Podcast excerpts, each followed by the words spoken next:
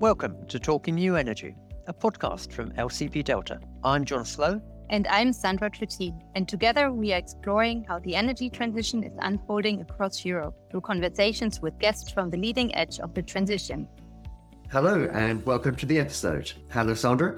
Hey, Jon. How are you doing? Good, thanks. Back into it after the Christmas break. This is the first episode of 2024. Exciting to come. Yes, and excited today because we're talking with a founder of a company that's about two years old. We're going to introduce him in a sec. As I've come back from the Christmas break, I've come back even more determined to do what I can, what we can to push the energy transition forward. And the thing that's in my mind, Sandra, is speed and time. We're not going fast enough and we don't have enough time. Yeah, so, yeah, yeah. No, it, it's a good reflection. And I think the topic we are going to talk about today with the in the e-mobility space, I think will be crucial, right? Because we all know that transport makes a big bunch of our emissions and of our usage of, let's say, fuels. And I think in the e-mobility space, will it be in the B2C, but also then transport, logistics, etc. in the future? That that's really crucial to yeah. to get on changing. And we're talking with someone who set up their own company two years ago, who brings that energy, that passion, that drive. Mm-hmm. I think we're here to push things forward at a fast rate. So let's say hello to our guest, Teddy Flatau, co founder and CEO of Wevo. Hello, Teddy. Hi, Jon. Hi, Sandra. Very excited to be here. Teddy, for our listeners that aren't familiar with Wevo, can you tell our listeners what Wevo is in a nutshell, an elevator pitch for Wevo?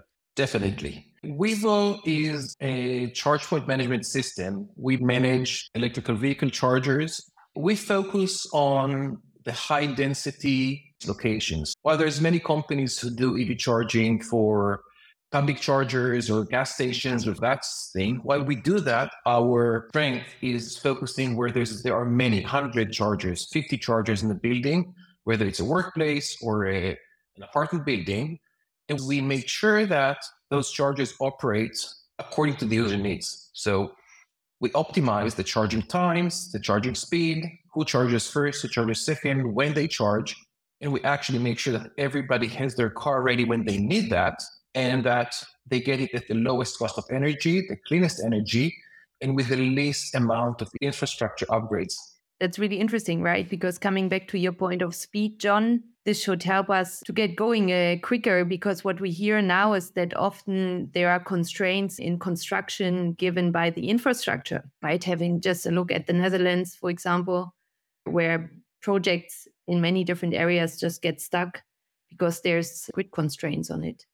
So must be a, a, hot market for you, Teddy, at the moment. It is a hot and it's getting hotter because as more people use EVs, eh, it becomes mainstream. So while in the past only the affluent would use an EV, and many of those would be living in a private home. We're now seeing more and more people embrace EVs. And those people live in apartment buildings, they work in congested offices in, in urban areas. And that's where the problem of energy really shows. We're seeing good growth of our business. And actually, we, we have quite a unique solution in the market. And I'm happy to speak more about this later. So, Teddy, you, you used to work with Centrica and you set up Wevo a couple of years ago. Tell us a bit about the personal side. So, why start Wevo? Why leave Centrica? What was the spark? Tell us a bit about that. So, I've been an entrepreneur most of my adult mm-hmm. life. I'm an electrical engineer by education, but I was always attracted to smaller companies, startups. Actually, Wevo is my fourth startup. And even Centrica, I got to Centrica through an acquisition of my previous startup, Panoramic Power. So when I joined Centrica, it took about a couple of years to integrate the previous company into Centrica. And then there was an opening at Centrica Innovation, a group reporting to the Centrica CTO at that time. And they were looking for somebody to lead EV charging. And I jumped at this opportunity. And actually, for two years, I worked at Centrica Innovation, the innovation arm of Centrica, defining and working on smart charging, mainly in the UK, launching what now is known as Hive charging, the solution that Centrica, British Gas, introduced to thousands of users in the UK. But at some point, I felt that I wanted to create something of my own. And I was attracted again to the startup life. Working in an enterprise is very comfortable, but it's not as exciting as working in a startup, definitely as founding your own startup. And Centrica was focusing mainly on private homes. And we started to feel that there was huge need of expanding EV charging to apartment buildings and workplaces. Nobody was catering for that. We started the company, Adi, my, my co-founder and myself, by actually going to our friends and family members who live in a apartment building and tell them, ask to put a charger in your parking lot. And there was not a good answer. Not in the UK, not in the US, not in Israel. And then we say, oh, there's something here that can be addressed. And then we started Wevo to basically address that, that need. Very exciting. And how far have you got today? It's two years old, approximately. Give us a, a sense of what's happened in the two years. So we've been very busy. We're now about uh, 20 employees. We are active in the US, Europe. We're active in the UK, Germany, France, Nordics, Spain, Netherlands.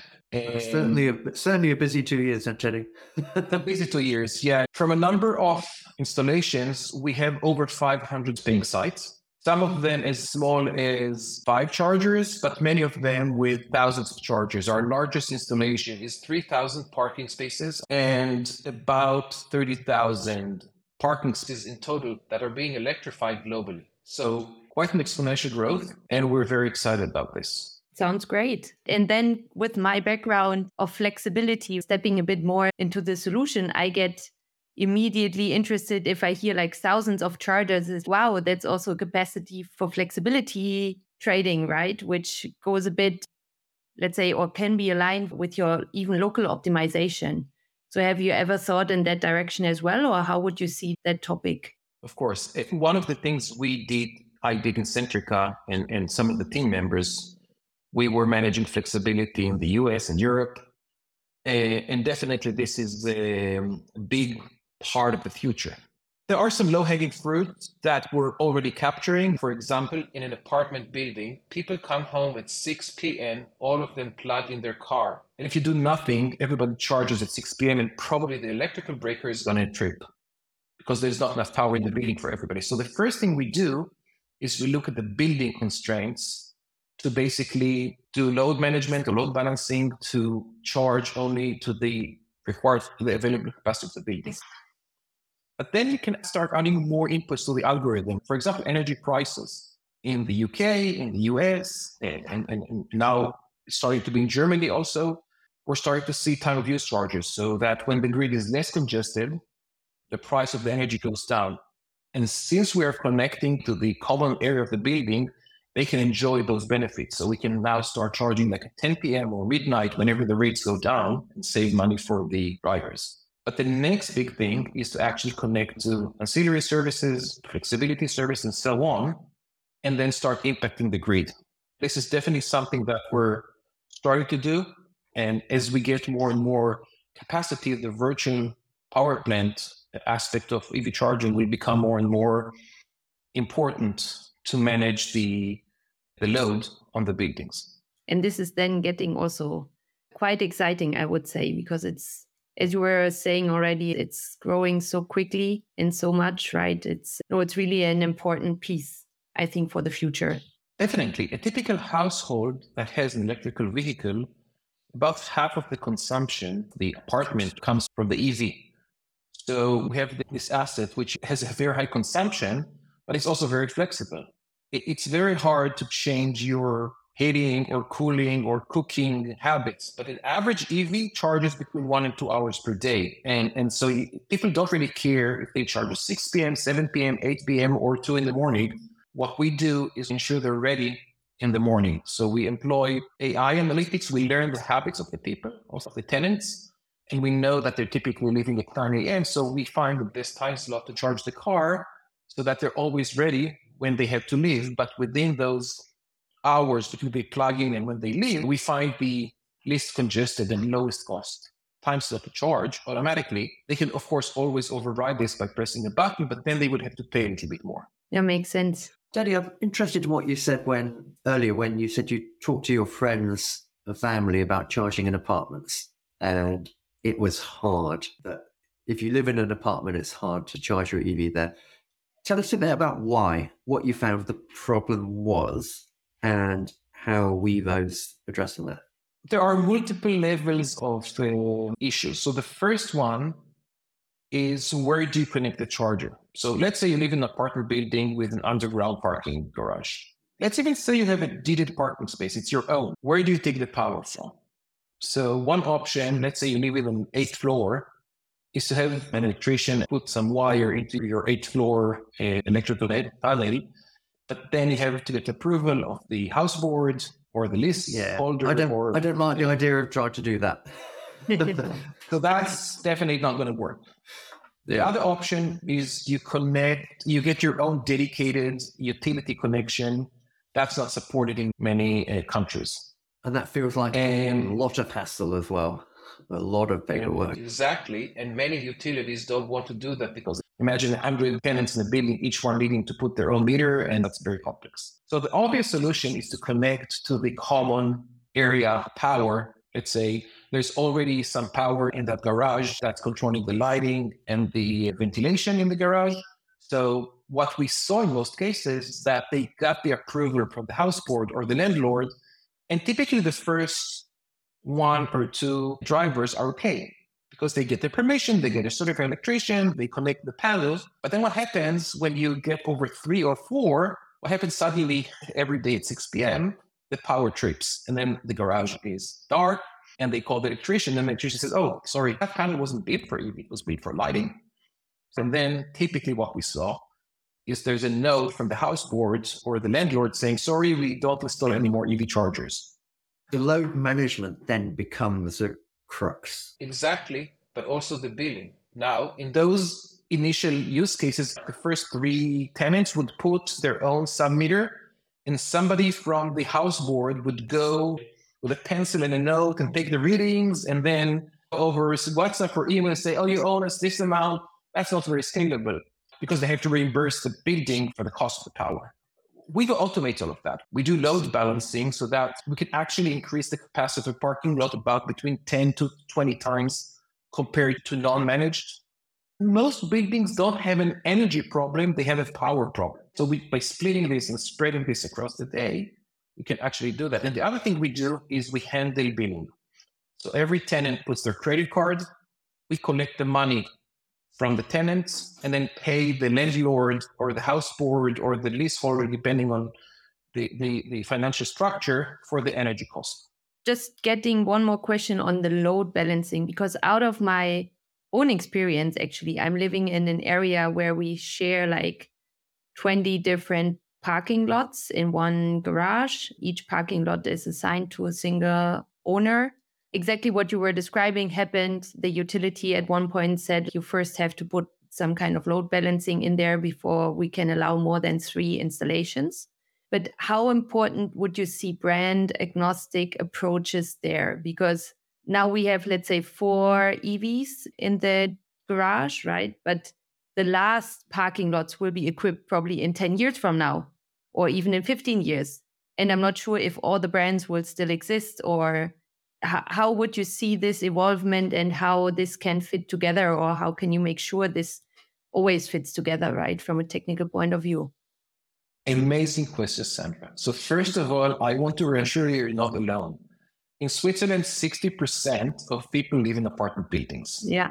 You've hit the problem at the head. There are charger companies who say i can do that with my charger the problem is that those are typically proprietary solutions that only work with those chargers.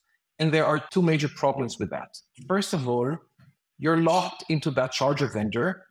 And then you later, there may be better solutions uh, or, or the price can go down and you can't mix and match. But, but the biggest problem is companies may not exist. And so people are very concerned about putting all their eggs in one basket.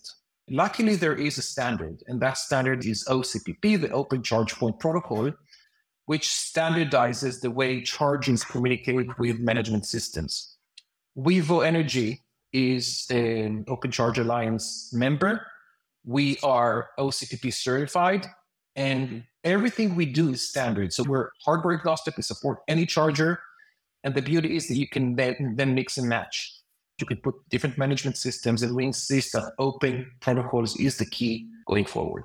Teddy, in the two years that you've been working on this, what have you learned that you didn't expect, or what has surprised you? I think one of the things that surprised me is that each market is very unique, and there are different things driving different markets. For example, when we started working in the US, it took us a while to understand that it's really driven by incentives. The government is really trying to push very hard to move forward. In the US, in some areas, you can get uh, 90% of, of rebates to install EV chargers at your apartment. So it's very important to work with the utilities, with the incentive plans to make sure your solution is approved that's why one of the key decisions we made is like we're going to hire salespeople and support people in the countries that speak the language, that live in the country, that understand the culture. So we're not going to run everything from headquarters. It's going to be a very distributed organization.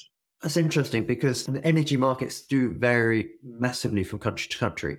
But to drive the transition forward at the scale and speed we talked about at the beginning, I think you need international companies with particularly in the plat- when you're talking about software platforms, you need scale. You need to be multi-market. So it's a real challenge sometimes, I think, to bring that multi-market scalable platform to very individual markets. Yeah, I think the technology is the same and the product is the same. It's the go-to-market that changes. Our solution is a good fit for most of the countries, but you do have to modify and adapt your go-to-market and your messages per country and per region.